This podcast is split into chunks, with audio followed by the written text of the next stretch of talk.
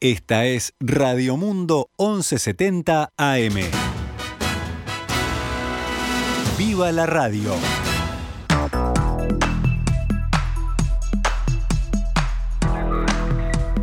...12 horas 17 minutos... ...damos comienzo a una nueva edición de Noticias al Mediodía...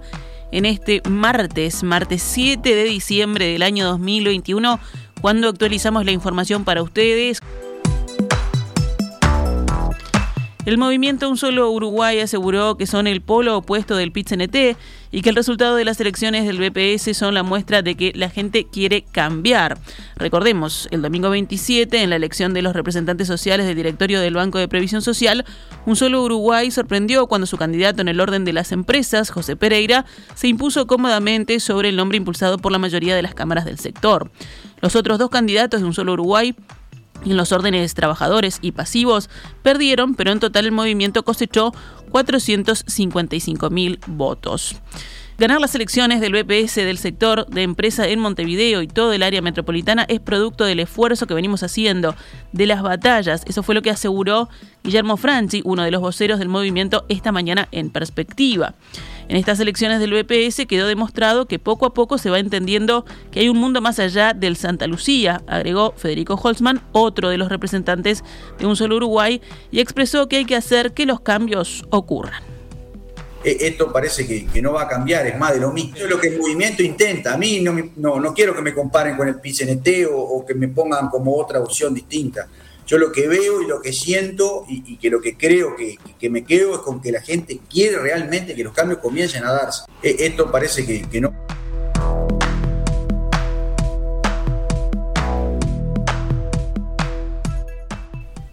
Consultados por su vínculo con el PIT-CNT, Holzman indicó que son el polo opuesto y en la misma línea, Franchi indicó que no hay contacto entre la Central de Trabajadores y el movimiento Un Solo Uruguay.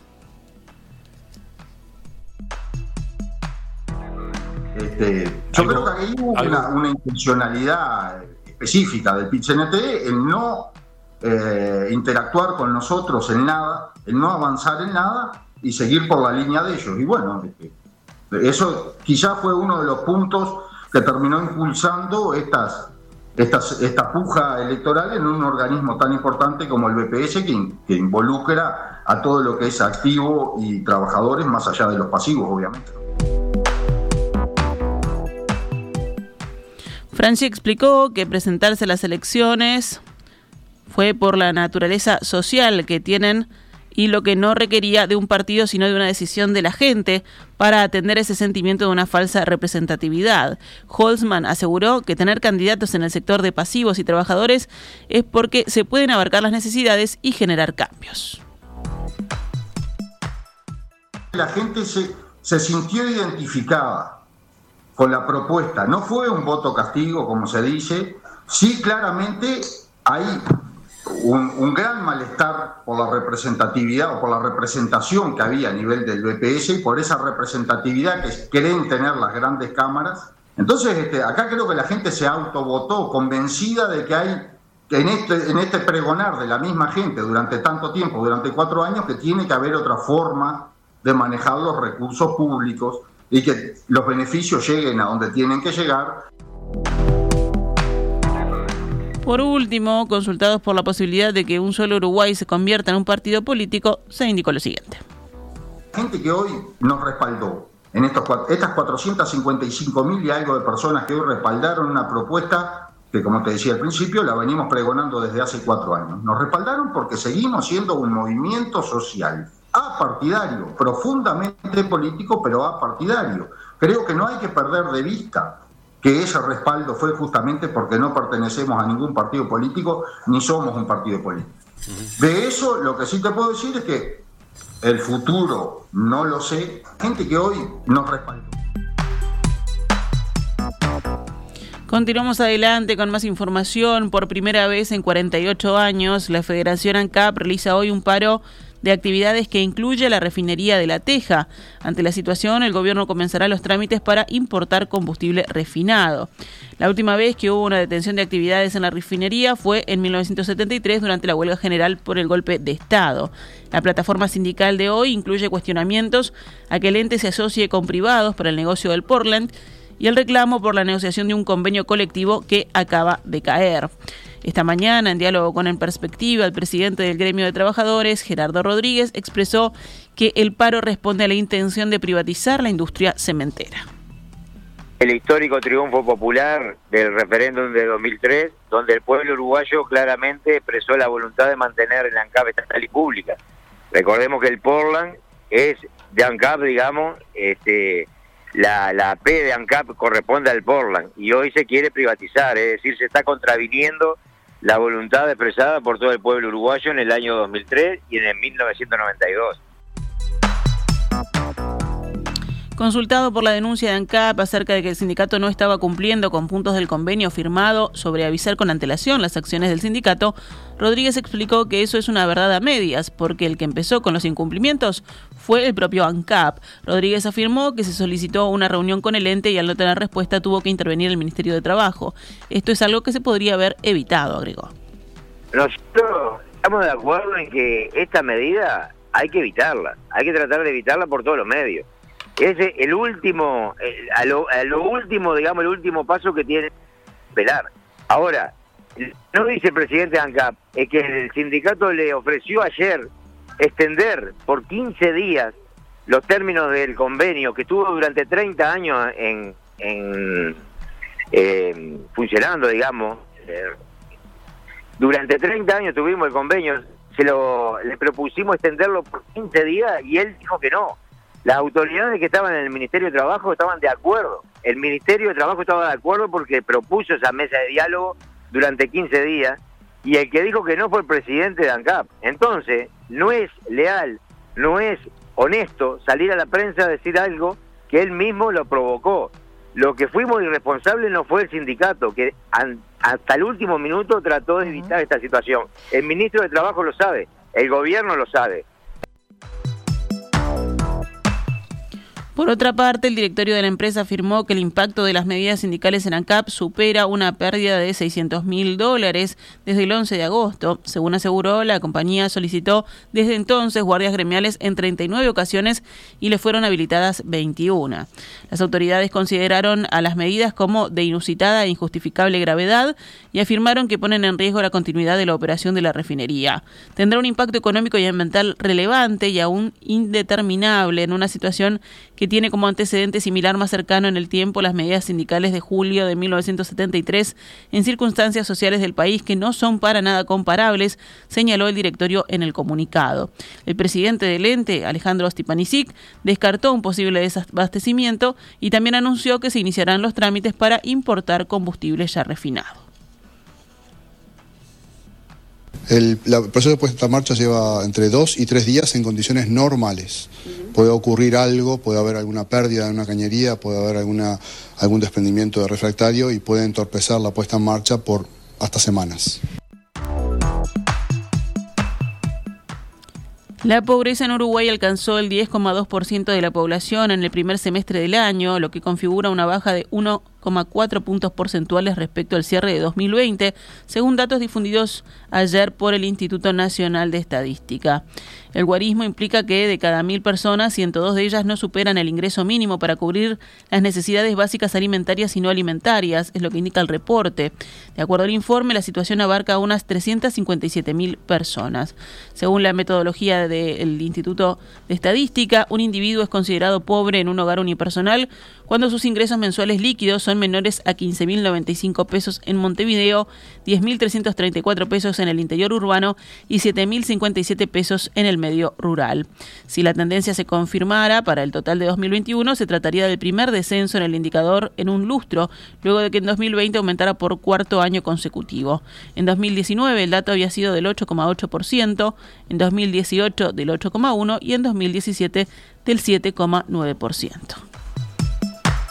Por otro lado, el total de personas bajo la línea de indigencia se ubicó en el 0,2% al cierre del primer semestre, la mitad del registro de 2020, que fue de 0,4%. Con los datos actuales, el número de indigentes ronda los 7.000 y retornó a los niveles de 2019. Luego de que el INE divulgó el informe, el gobierno reivindicó los resultados que atribuyó a la estrategia política desarrollada, sobre todo en lo que respecta a la pobreza infantil.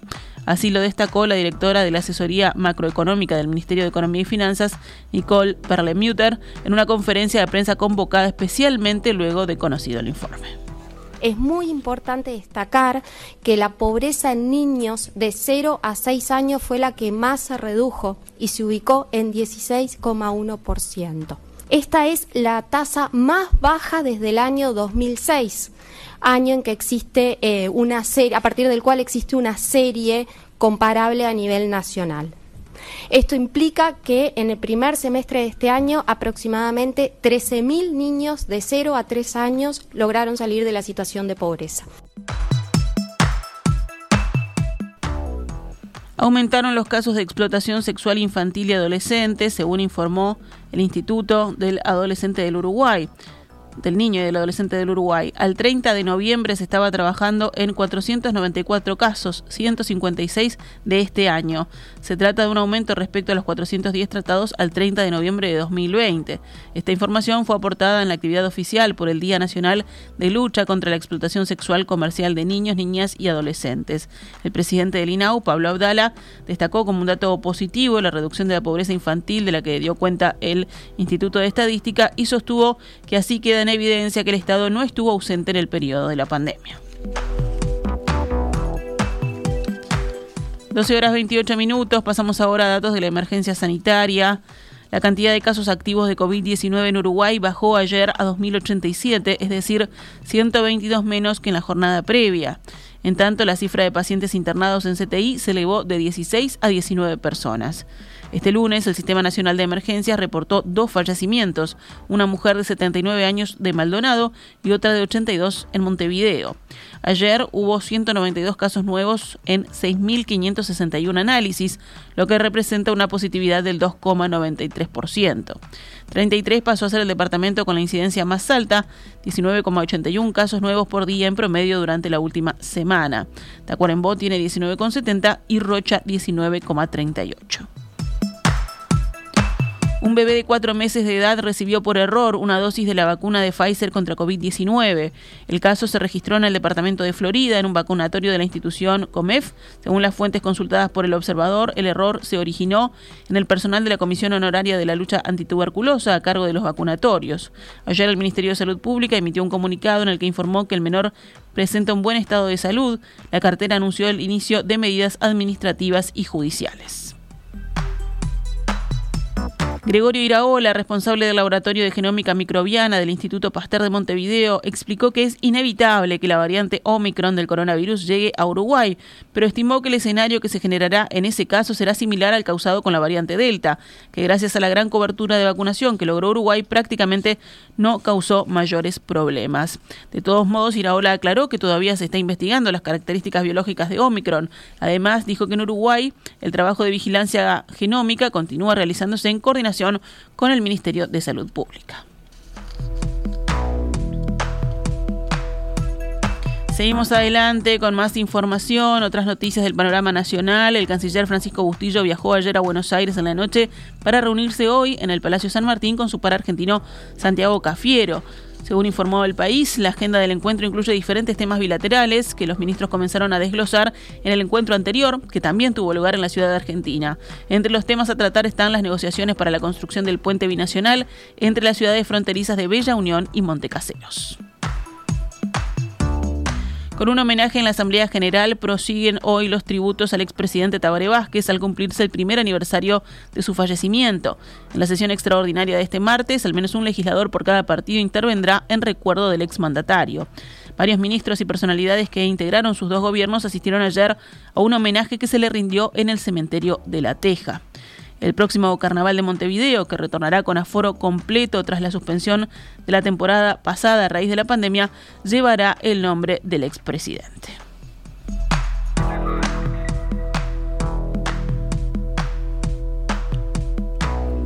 El presidente de la Federación Nacional de Profesores de Enseñanza Secundaria, FENAPES, José Olivera, elevó ayer al Parlamento un documento que revela el marco teórico del acuerdo que autorizaba a los docentes a tomar licencias sindicales especiales. Olivera se negó a responder las preguntas de los diputados oficialistas que reclamaron sin éxito la presentación del convenio firmado con secundaria y lo acusaron de huir de la comisión investigadora que indaga sobre las denuncias de irregularidades en la justificación de inasistencias de varios dirigentes sindicales. Dos ex jerarcas de secundaria le entablaron juicio a la actual directora del organismo Jennifer Cerro, a la Administración Nacional de Educación Pública y a una ex directora del Liceo de San José. Reclaman una indemnización por daños y perjuicios. Se trata de Celsa Puente, ex directora de secundaria, y de Javier Landoni, ex consejero. Entienden que sufrieron acusaciones falsas y opiniones denostativas difamantes y agraviantes que Cerro expuso públicamente de forma reiterada, intencional y contumaz sobre su responsabilidad en el otorgamiento y la justificación de licencias sindicales, según dice el escrito sobre el que hoy informa la diaria. Cerramos el panorama nacional con otras noticias. Los sindicatos del transporte interdepartamental anunciaron nuevas paralizaciones de actividades con movilización que interrumpirán el servicio los próximos tres viernes de diciembre. El cronograma establece paros de 24 horas los días 10, 17 y 23 de este mes. En este último caso, la medida será analizada por la UNAT. La UNOT, debí decir, que evaluará si extiende la movilización a todo el transporte el día anterior a la celebración de Nochebuena. Un policía abatió a un delincuente que había rapiñado un comercio en aires puros, según informó el Ministerio del Interior. El comerciante de Aires Puros denunció que sobre las 6 y 30 de la mañana un hombre ingresó a su propiedad exhibiendo un arma de fuego y se llevó mercadería. Los efectivos policiales dieron con el delincuente cuando estaba patrullando la zona y se dio un intercambio de fuego entre la policía y el hombre que resultó herido de bala. Este hombre de 32 años y poseedor de cuatro antecedentes penales falleció minutos después en casa de Galicia, donde fue asistido. Actualizamos ahora cuánto cotiza el dólar a esta hora en pizarra de Banco República. 43 pesos con 05 para la compra y 45 con 25 para la venta.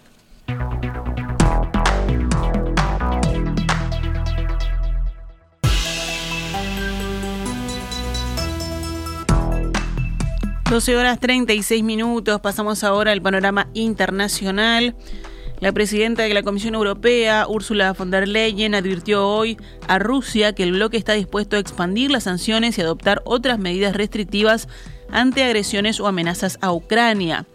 En tal escenario, el bloque respondería mediante un aumento y ampliación de los regímenes de sanciones existentes y además de eso estamos dispuestos a tomar medidas restrictivas adicionales, dijo von der Leyen. Sin embargo, no ofreció detalles sobre el carácter de estas eventuales medidas restrictivas. En un discurso, von der Leyen también condenó el flagrante intento de intimidar al gobierno reformista de Moldavia por parte de Rusia, manipulando el suministro de gas en una época de altos precios de la energía. Debemos proteger nuestras sociedades y democracias de este tipo de juego de poder geopolítico cínico, apuntó. China amenazó hoy con tomar represalias contra Estados Unidos por el boicot diplomático de los Juegos Olímpicos de Invierno de Pekín, diciendo que este evento deportivo no es un escenario para espectáculos políticos y manipulación política. Todavía no se han concretado los detalles, pero según la consultora Eurasia Group, las represalias se limitarán probablemente a medidas diplomáticas como la imposición de sanciones simbólicas a determinados políticos estadounidenses. China ha advertido que un boicot podría tener un impacto más amplio en la relación entre los dos países, como en los esfuerzos de Biden por avanzar en temas como el control de armas y los esfuerzos por aliviar las tensiones sobre Taiwán. Estados Unidos pagará el precio de sus malas pasadas, dijo el portavoz del Ministerio de Relaciones Exteriores, Sao Lijian, en conferencia de prensa. Estén atentos, respondió cuando se le preguntó sobre las represalias de China. La Organización Mundial de la Salud pidió una mayor protección de los niños, actualmente el grupo de edad más afectado por el repunte de la pandemia de COVID-19 en Europa, y dijo que la vacunación obligatoria debe ser el último recurso. Para evitar cierres de escuelas y la enseñanza a distancia, la sección Europa de la Organización Mundial de la Salud aconseja intensificar los test en las escuelas y estudia la vacunación de los escolares. El uso de mascarillas y la ventilación, así como los test regulares, deberían ser la norma en todas las escuelas primarias y la vacunación de los niños debería debatirse y considerarse a nivel nacional con el fin de proteger las escuelas, dijo el director de la OMS Europa, Hans Klug, en una conferencia de prensa en línea. Aquí en la región, en Argentina, se definió que el pase sanitario será solicitado para asistir a eventos masivos. Será obligatorio en eventos de más de mil personas en espacios abiertos y cerrados, en eventos de menos de mil personas en lugares cerrados como es salones bailables y boliches, y también para viajes grupales. Se acordó además que el pase será para personas a partir de los 13 años y que comenzará a regir 20 días después de la publicación de la decisión administrativa para que quienes no lo hayan hecho aún puedan acercarse a recibir la vacuna, mientras tanto se solicitará contar con una sola dosis.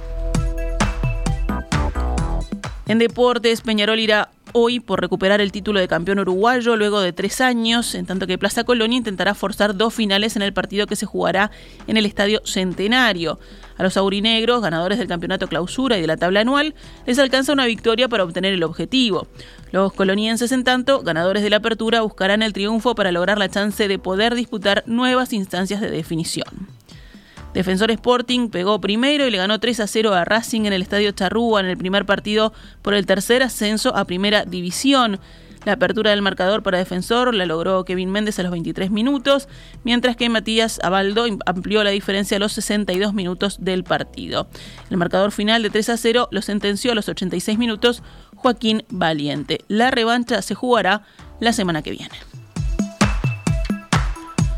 Ahora sí nos vamos, ya llega Rosario Castellanos con la conversación, pero antes de retirarnos les contamos cómo va a estar el tiempo en las próximas horas, qué dice Inumet. Bueno, que mañana miércoles 8 tendremos una mínima de 14 grados y una máxima de 28. En la mañana el cielo claro y algo nuboso con periodos de nuboso. Y en la tarde y noche claro y algo nuboso. Ahora sí nos retiramos con noticias al mediodía. Volvemos mañana pegaditos en perspectiva. Ustedes quedan muy bien acompañados por la programación de Radio Mundo.